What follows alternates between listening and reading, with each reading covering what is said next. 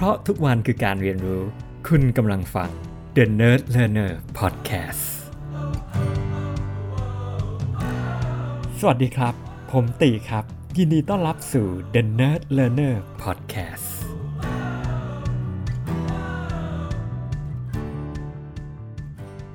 สวัสดีครับผม EP นี้นะครับกลับมาพูดเรื่องของเทคโนโลยีกันบ้างดีกว่านะครับผมถ้ายังจำกันได้นะครับ เราเคยพูดถึงเรื่องของ M1 นะครับตัวชิปที่ Apple ประกาศออกมา ตั้งแต่ใน EP 6 เลยก็ว่าได้นะครับถ้าเกิดใครยังไม่ได้ไปฟัง EP นั้นก็แนะนำเหมือนกันนะครับ รอบนี้เนี่ยมาฝั่ง Microsoft กันบ้างดีกว่านะครับก็อย่างที่รู้กันนะครับเมื่อที่ผ่านมานะครับวันที่ 24 มิถุนายนนะครับ Microsoft ได้ announce เวอร์ชันใหม่ของ Windows ก็คือ Windows 11 นั่นเองนะครับ ก็เสียดายที่อาจจะไม่ได้เซอร์ไพรส์เท่าไหร่นักนะครับ อาจจะด้วยเป็นเพราะว่ามีข่าวลือ มี leak news ออกมาสักพักหนึ่งก่อนหน้านั้นประมาณอาทิตย์ 2 อาทิตย์นะครับ เรื่องข่าวลือว่า Microsoft จะเปิดตัว Windows 11 นะครับผมผมก็อึ้งๆอยู่ก็คิดอยู่เออ เมื่อไหร่จะมีเวอร์ชั่นใหม่ของ Windows อย่างแท้จริงนะครับ เพราะจริงๆแล้วเนี่ยกลายเป็นว่า Windows 10 เนี่ยนะครับหลายๆคนอาจจะลืมกันไปแล้วหรือมันมันมันอาจจะเหมือนนานมาก จริงๆมันนานมากเพราะว่า Windows 10 เนี่ยจริง ๆ แล้วออกมาตั้งแต่ปี 2015 ครับ ใช่ครับก็คือประมาณ 6 ปีที่แล้วแหละก็นานเอาการเลย แต่ว่าจริง ๆ แล้วเนี่ยตอนที่ออก Windows 10 มาแน่นอนละมันก็มี เวอร์ชันต่างๆ ในภายใต้ Windows 10 ที่ออกมาเรื่อยๆ ในช่วง 6 ปีที่ผ่านมานี่แหละนะครับ แต่ว่าตัว interface ตัวหน้าจอต่างๆ มันก็ยังดูแบบดูเหมือนเดิมอะ่ะ คือมันเป็นเวอร์ชั่นใหม่ที่เราใช้ Windows 10 ไปเรื่อยๆ แต่ว่าเขาคงตั้งใจอยากให้เราคุ้นเคยไปเรื่อยๆ มันก็แบบมันก็รู้สึกเหมือนเดิม แม้ว่าเราจะอัปเดตยังไงอะไรประมาณอย่างนั้นเนาะ คือคือ concept มันก็เปลี่ยนไปนะครับ ซึ่งก็ไม่รู้ว่าหลายคนยังใช้ Windows อยู่หรือเปล่านะครับ ส่วนตัวผมเองวันนี้เนี่ย นะครับมือถือโดนดูดไปใช้ Apple มาสักพักใหญ่ๆแล้วหลายปีเลย คือตั้งแต่มาใช้ iOS ก็ติดติดจนเรียกว่าไงอะอยู่ภายใต้ ecosystem ของ Apple ไปเรียบร้อยจนไม่สามารถย้ายไปไหนได้นะครับ ก็คือเลิกมองอันอื่นนะครับ ใช่แหละก็ยังมีเครื่อง Android อยู่บ้างนะครับ แต่ส่วนใหญ่ Android ก็ใช้ในเรื่องของเพื่อเข้าใจตัวเทคโนโลยี Android แล้วก็ นะครับใช้ในเรื่องของการ test แอปพลิเคชันบน Android มากกว่าที่จะแบบใช้ day to day แบบใช้จริงจังนี่ก็ก็ iOS Apple iPhone นี่เองนะครับ ก็แม้วันนี้ก็มีหลายอย่างมาก Apple Watch มี iPad มีเรียกว่าทั้ง Ecosystem ของ Apple แหละนะครับ แต่ก็อาจจะมีส่วนหนึ่งที่ยังแทนที่ไม่ได้ก็คือตัวตัวแล็ปท็อปตัวโน้ตบุ๊กนี่แหละที่วันนี้เนี่ยก็ยังใช้ Windows อยู่ ผมอาจจะเป็น old school นิดนึงก็ได้นะครับ ก็พยายามใช้ iPad ก็ยัง รู้สึกไม่คุ้นเคย iPad Pro ก็ยังรู้สึกไม่ตอบโจทย์ คือถ้าต้องการทำงานจริงจังนะครับ รวมถึงอัดพอดแคสต์ The Nerd Learner ด้วยอะไรด้วยนะครับ ก็ Windows รู้สึกอุ่นใจนะครับทำได้ทุกอย่างนะครับ ก็ถ้าเมื่อก่อนก็ให้ชัวร์มี Visual Studio มี SQL Server มี เครื่องหมายเครื่องมือต่างๆ แม้ว่าวันนี้ก็จะมีเวอร์ชั่นที่สามารถ run บน multi platform cross platform อะไรก็แล้วแต่แต่รู้สึกว่าโอเคมี Windows นี่แหละอุ่นใจนะครับทำได้ทุกอย่างนะครับ รู้สึกว่าสามารถเป็นเป็นอุปกรณ์ที่เรียกว่า get things done จริง ๆ คือไว้แบบทำงานให้สำเร็จนะครับ แต่ผมก็เชื่อว่าหลาย ๆ คนวันนี้ก็ใช้หลากหลายแพลตฟอร์ม หรืออาจจะใช้ Mac OS นะครับหรือแม้แต่ iPad ก็สามารถทำงานสำเร็จได้เหมือนกันนะครับที่บริษัทเราก็ก็ multi platform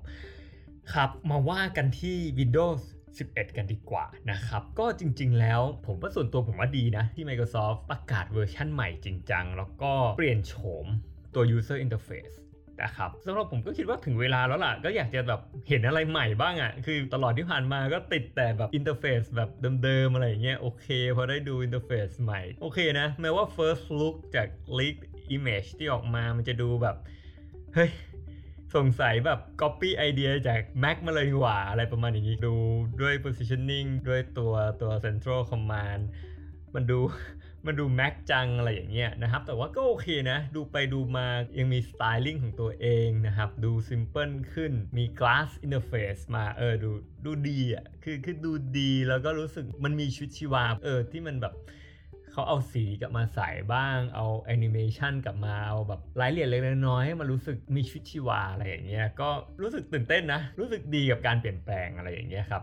นะ เพราะว่าบางทีการเปลี่ยนแปลงแบบเราอาจจะไม่ได้ชอบมาก แต่ก็น่าสนใจอะ่ะลองได้สัมผัสจริง ๆ มากกว่าว่าเออถ้าได้ใช้จริง ๆ แล้วเนี่ยจะเป็นยังไงบ้างนะครับ ก็เป็นเป็น keynote ที่ไม่นานนะ ประมาณ 44 นาที เป็น keynote ที่ดูเพลินๆ อื่นๆ นอกจาก interface ใหม่นะครับ ที่อยากจะไฮไลท์หรอ ก็คงเป็น App Store นะครับเซอร์ไพรส์แต่ก็ไม่ได้เซอร์ไพรส์มากนะครับ แต่ก็ก็แอบเซอร์ไพรส์อยู่ดีคือรอบนี้นะครับเขาโชว์เรื่องของตัวแอป Android นะครับสามารถดาวน์โหลดได้จาก App Store นะครับแล้วก็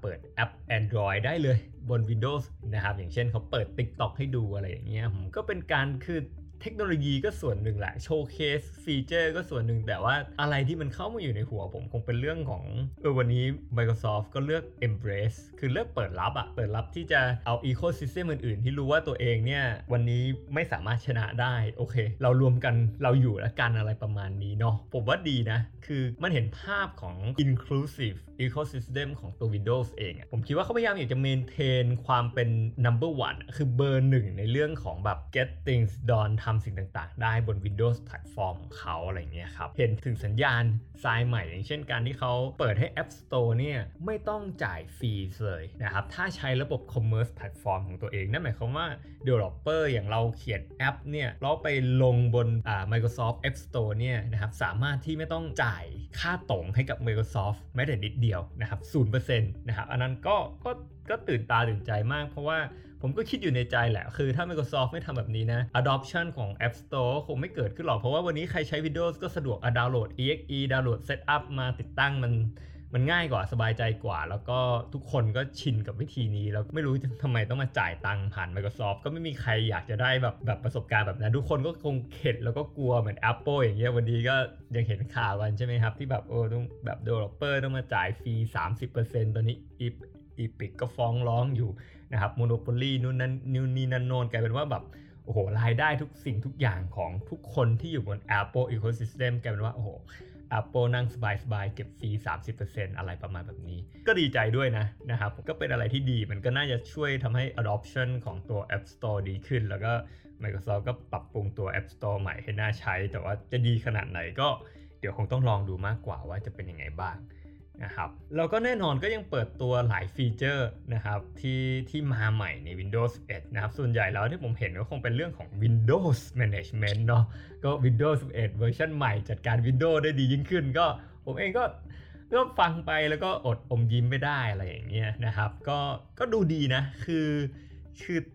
คือเมื่อก่อนอะมันจะกังวลว่าฟีเจอร์ใหม่เนี่ยมันแบบมันเป็นกิมมิคหรือทำให้มันดูตื่นตาตื่นใจ แต่ว่ารอบนี้เอาจริง ๆ คือรู้สึกเออฟีเจอร์ที่เปิดตัวมามันมันไม่ได้ดูแบบเวอร์วังอลังการอะไรแบบโอ้โหว้าวอะไรขนาดนั้น แต่ว่าเออมันเป็นฟีเจอร์ที่ดูแล้วมัน practical นะ มันดูแล้วน่าจะใช้งานได้จริง มันดูน่าจะช่วยการทำงานให้ดีได้ โดยเฉพาะในโลกปัจจุบันด้วย multi screen multi display นะครับเรื่องของอเพิ่ม productivity ต่างๆ การจัด layout เรื่องของการ snap tool นู่นนี่นั่นโน่นก็ก็ดูเป็นประโยชน์จริงๆ หรือแม้แต่การจัด multi desktop เพราะว่าวันนี้ทุกสิ่งทุกอย่างทำงานอยู่บน tooling ของของตัว Windows เองก็ดูดีเลยทีเดียวละนะครับ แล้วก็ประกอบกับเอาจริง ๆ รอบนี้เนี่ยผมก็เป็นนั่งดูทั้ง Apple WWDC ด้วยนะครับ ก็คือตัว Worldwide Developer Conference ของ Apple เองก็มีฟีเจอร์ที่เกี่ยวข้องกับการจัดการพวกสกรีนต่างๆนะครับก็ดูตื่นตาตื่นใจไม่แพ้กันนะครับ แต่แอบเอาจริงๆ ตัว Apple แอบรู้สึกว่ามันเหนือกว่านะครับ เดี๋ยวลองกันดูนะครับ แต่แต่ทั้งนี้ทั้งนั้นมันก็ดีไปหมดแหละนะครับก็โอเคนะฟีเจอร์ใหม่ๆ ก็ก็ถึงถึงขั้นทำให้รู้สึกก็อยากใช้นะเออก็รู้สึกว่าเออถ้าถ้ามา 11 นี่ก็วันนี้ก็อยากลองแล้วนะครับ ทั้งทั้งอินเทอร์เฟซใหม่ทั้งฟีเจอร์ใหม่ ทีนี้นอกนอกเหนือจากตัว Windows 11 เนี่ยจริงๆแล้ว ผมอยากจะพูดเรื่องตัว Keynote มากกว่านะครับ คือจริงๆแล้วเนี่ยนอกเหนือจากผมจะดูว่าเขาเนื้อหาที่เขาพูดอะไรจริง ๆ แล้วผมว่ามันมันเรียนรู้ได้พอสมควรนะ เพื่อเพื่อดูว่าจริงแล้วบริษัทแบบระดับโลกแบบเนี้ย tech company ระดับโลกอย่างพวก Microsoft Apple Google เนี่ยเออเวลาเขานำเสนอเรื่องราวแบบ Product Launch หรือว่าอีเวนต์ต่างๆเนี่ยเขาเซตอัพอย่างไงเขาในการเล่าเรื่องในการอ่า นำเสนอสิ่งต่างๆ ให้คนฟังสนใจหรือทำยังไงให้มันว้าวที่สุด ตัวการเปิดตัว Windows 11 ผมกลับมองว่าเขาทำได้ดีนะ คืออย่างที่บอกคือระยะเวลาเนี่ยคือ 44 นาทีมันอาจจะยาวไป หรือมันอาจจะสั้นไปก็ได้นะ แต่ว่าคำถามคือวัดได้อย่างไรสำหรับผมคือเอ้ยมันมันทำให้ผมอยากดูเรื่อยๆ แล้วก็ดูดูจนจบ คือตอนแรกอะถ้าเป็นพวกอีเวนต์พวกเนี้ยนะครับบางทีผมจะดูแบบพวกคลิปที่มันแบบ มันย่อมาเรียบร้อยแล้วแบบแบบ The Verge หรืออ่าพวกพวก news ของของอเมริกาเนี่ยบางทีเขาจะทำวิดีโอตัดต่อมาบอกว่า โอเค you watch อ่า Windows 11 Keynote เนี่ย in 60 minutes ภายใน 10 นาที 16 นาที 25 นาที อะไรอย่างเงี้ย แล้วมันจะแบบ มันจะตัดไฮไลท์มาส่วนที่เขาคิดว่าแบบสำคัญและอยากให้รู้อะไรแบบเนี้ย หรือถ้าเร็วที่สุดไม่อยากประหยัดเวลาเลยคืออ่านข่าว 5 นาทีหรือไม่ถึง 2-3 นาทีก็รู้แล้วว่า Windows 11 มีอะไรใหม่บ้าง แต่ว่าผมตัดสินใจดูรอบนี้ดูแบบเวอร์ชันเต็มเลย เพราะว่าเอออยากจะได้ประสบการณ์จริงๆว่าเฮ้ยวันนี้เขาทำ virtual event แล้วอะเออมันมันเป็นยังไงบ้างเมื่อเทียบกับ live event ขนาดไหน แล้วก็เออมันจะดูน่าสนใจขนาดไหน แล้วเราก็อยากจะดูจริง ๆ ว่าวิธีการที่เขาเล่าเรื่องอย่างไร ที่ผมอยากจะ point out คือรอบนี้เนี่ย Microsoft ผมว่าเป็นการเล่าเรื่องที่แตกต่างออกไปจากที่เคยฟังมา แล้วก็ทำได้ดีด้วยคือเขาพยายามเล่าเรื่องในรูปแบบที่ไปทิศทางของ emotional แล้วก็ personal มากยิ่งขึ้นนะครับ คือถ้าเทียบแบบ keynote ของของ Apple ซึ่ง Apple ก็ทำได้ดีมากอลังการมาก แต่ว่าเออตัว Windows รอบนี้เนี่ยถือว่าทำในเรื่องของการเล่าเรื่องแบบ personal ได้ดีหมายความว่าอย่างไรคือจะเห็นเลยว่า ตอนที่เขาเปิดมาเนี่ยเขาก็พยายามเล่าเรื่องส่วนตัวของผู้พูดนะนะครับคือเขาเปิดมาด้วย Panos p a n e นะครับก็คือเป็น Chief Product Officer ของตัว Windows แล้วก็ เขาก็เล่าเรื่องอดีตของตัวเขาเขาเล่าเรื่องเกี่ยวข้องกับบ้านของเขา เอาภาพบ้านของเขาขึ้นมาอะไรประมาณแบบเนี้ยแล้วก็เล่าเรื่องค่อนข้างส่วนตัวนิดนึงแล้วพยายามอิโมชั่นอลนิดนึงแต่ว่าผมก็ไม่รู้ว่ามากไปหรือเปล่านะเพราะว่าถ้าคนดูทั่วๆไปอาจจะรู้สึกแบบเฮ้ยอินนี่นี่แบบเดี๋ยวมันกำลังจะร้องไห้หรือมันกำลังจะดราม่าหรือเปล่าวะมันก็ก็แล้วแต่ว่าว่าคนมองมุมมองยังไงเนาะนะครับแล้วก็แน่นอนพออาคนมาพูดในเซสชันที่เขาเชี่ยวชาญ ก็จะมีเล่าย้อนไปในอดีตเอาภาพของพ่อตัวเองกับ กับเขาตอนที่เขาอายุ 7 ขวบมาเล่าประสบการณ์ของตัวเองตอนที่ได้สัมผัส Windows ใหม่ๆ อะไรแบบเนี้ยเออมันก็แบบมันคงมีคนที่ชอบและไม่ชอบ แต่สำหรับผมก็รู้สึกว่า เออก็ทัชชิ่งดีนะก็ก็ก็แหวกแนวดีแล้วก็ผมว่าเล่าเรื่องได้ดีอะไรเงี้ยเออวิธีการเล่าเรื่องว่าว่าเขาสตรัคเจอร์ยังไงเขาทำยังไงให้น่าสนใจเขาเขาทำยังไงให้ให้ให้เรารู้สึกมีอิโมชันอลกับ ตัวตัว Product ตัวเนี้ยมากยิ่งขึ้นนะครับมันก็ทำให้แม้แต่ผมเองก็อดไม่ได้เออคิดถึงประสบการณ์แรก ๆ ของเราเหมือนกันตอนที่เราได้แบบสำหรับผมตอนนั้นแบบใช้ Windows 95นะจะเป็นตัวแรกที่แบบได้ใช้อย่างจริงจังไม่ไม่นับแบบเหมือนเมื่อก่อนแบบเข้าไปเรียนแค่ชั่วโมงละอาทิตย์แล้วมันไม่ได้อะไรเนาะแต่ว่าได้ใช้ที่งานจริงๆคือ Windows 95 แล้วมันก็เป็นโอ้มันเป็นประสบการณ์ที่แบบมันมันนั่นมากเหมือนกันคือวันนี้เรานึกออกไปเราอาจจะนึกดีเทลไม่ออกแต่เรารู้ว่าเออมัน มันเป็นสิ่งที่มันมันเป็นจุดเริ่มต้นอะ่ะมันมันยังไงมันก็คือจุดเริ่มต้นที่ที่พาเรามาถึงวันนี้มันมันไม่ธรรมดามากในประสบการณ์ณตอนนั้นอะไรอย่างเงี้ยครับ แล้วเขาก็เอาเรื่องพวกนี้มาเล่น แล้วก็ปิดท้ายแน่นอนปิดท้ายด้วยซาเทียนะครับก็ CEO เองนะครับผมแต่ก็ก็ไม่ได้พูดอะไรมากแล้วก็ keep it short and sweet อะไรอย่างเงี้ยนะครับผมก็พูดถึงตัว CEO ซาเทียก็เรียกว่ายังไงอะ่ะก็เขาก็ได้เป็นแต่งตั้งเป็น CEO เนี่ยตั้งแต่ปี 2014 พูดถึงก็ 1 ปีก่อนที่ Windows 10 จะออกมานะครับแล้วก็เพียงแค่ประมาณไม่ถึงอาทิตย์ก่อนที่ Windows 11 จะประกาศเนี่ยซาเทียก็เพิ่งได้รับการแต่งตั้งเป็นแชร์แมนนะครับก็เรียกว่าเป็นเป็นคนเดียวที่เป็นทั้งวันเนี้ยเป็นทั้ง แชร์แมนแล้วก็ CEO ในคนเดียวกันเลยทั้งควบ 2ตำแหน่งนะครับของ Microsoft ก็ก็ถือว่าอลังการพอสมควร เพราะว่าตัวเองเป็นทั้งประธานบอร์ดก็ว่าได้แล้วก็เป็น CEO ด้วยอ่านข่าวเขาก็บอกว่าก็เป็นส่วนหนึ่งที่อยากจะให้ความไว้วางใจกับซาเทียที่วันนี้เนี่ยผมคิดว่าเขาเขาเทิร์นาราวแล้วเขา bring Microsoft forward ได้ในโลกของปัจจุบันเราให้ยังแบบแบบเทิร์นาราวอย่างจริงจังคือ หรือไม่เทิร์นาราวก็คือคือทำให้แบบเติบโตแล้วก็สามารถแข่งขัน ในในตลาดปัจจุบันได้ดีนะครับแล้วก็ราคาหุ้นเองก็สะท้อนตรงนั้นนะครับขึ้นไปถึง 600%ด้วยกันนะครับตั้งแต่ซาเทียมารับหน้าที่ CEO นะครับ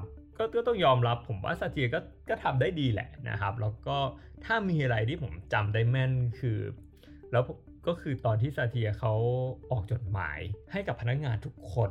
นะครับแล้วตอนนั้นเนี่ยเขาเขาวาง strategy แล้วก็มิชชั่นเนี่ยผมว่าได้แหลมคมมาก คือมันสั้นๆได้ใจความนะครับรวมถึงแม้แต่แบบอย่างผมเองหรือยังผู้ติดตามหรือภายนอกเองเนี่ยเออรับรู้ว่าจริงแล้ว Microsoft จะทำอะไรนะครับตอนนั้นเขาประกาศก็คือ cloud first mobile first นะครับซึ่งซึ่งมันสั้นๆอะ่ะแต่ว่าผมคิดว่ามันช่วยให้ทำให้ทั้งองค์กรเนี่ย มันมันเริ่มแบบ tuning แล้วก็ขยับไปในทางนั้น เออ วันนี้ต้องเอา cloud เป็นที่ 1 แล้วนะครับเขาก็ turnaround แล้วก็ดึงดึงคือเนี้ย Azure ก็ทำได้ดีระดับหนึ่ง แต่ว่ามันมันก็โอ้โหมันมันมันดีขึ้นอีกมากเป็น 10 เท่าเป็นอะไรแบบนี้ แล้วเขาทำให้ทุกทุก product ให้ให้เปิดรับในเรื่องของคอนเซ็ปต์ของ cloud first mobile first ผมว่าตรงนั้นแหละเป็นสิ่งที่ซาเทียวางรากฐานได้ดีนะครับมันก็มันก็ทำให้เรากลับมาคิดเหมือนกันว่าเออแล้ววันนี้เนี่ยเรากำหนด strategy ของบริษัทเรา อย่างไรในรูปแบบไหน วันนี้เนี่ยถ้าเรามีอะไรใหม่ที่เราอยากจะออกตลาดวันนี้เนี่ยเราจะเล่าเรื่องในรูปแบบไหน แล้วมันมีอะไรบ้างที่เราสามารถเรียนรู้ได้จากเรื่องราวแล้วก็วิธีการที่บริษัทเหล่านี้เขาใช้กัน ขอบคุณครับ เพราะทุกวันคือการเรียนรู้ คุณกำลังฟัง The Nerd Learner Podcast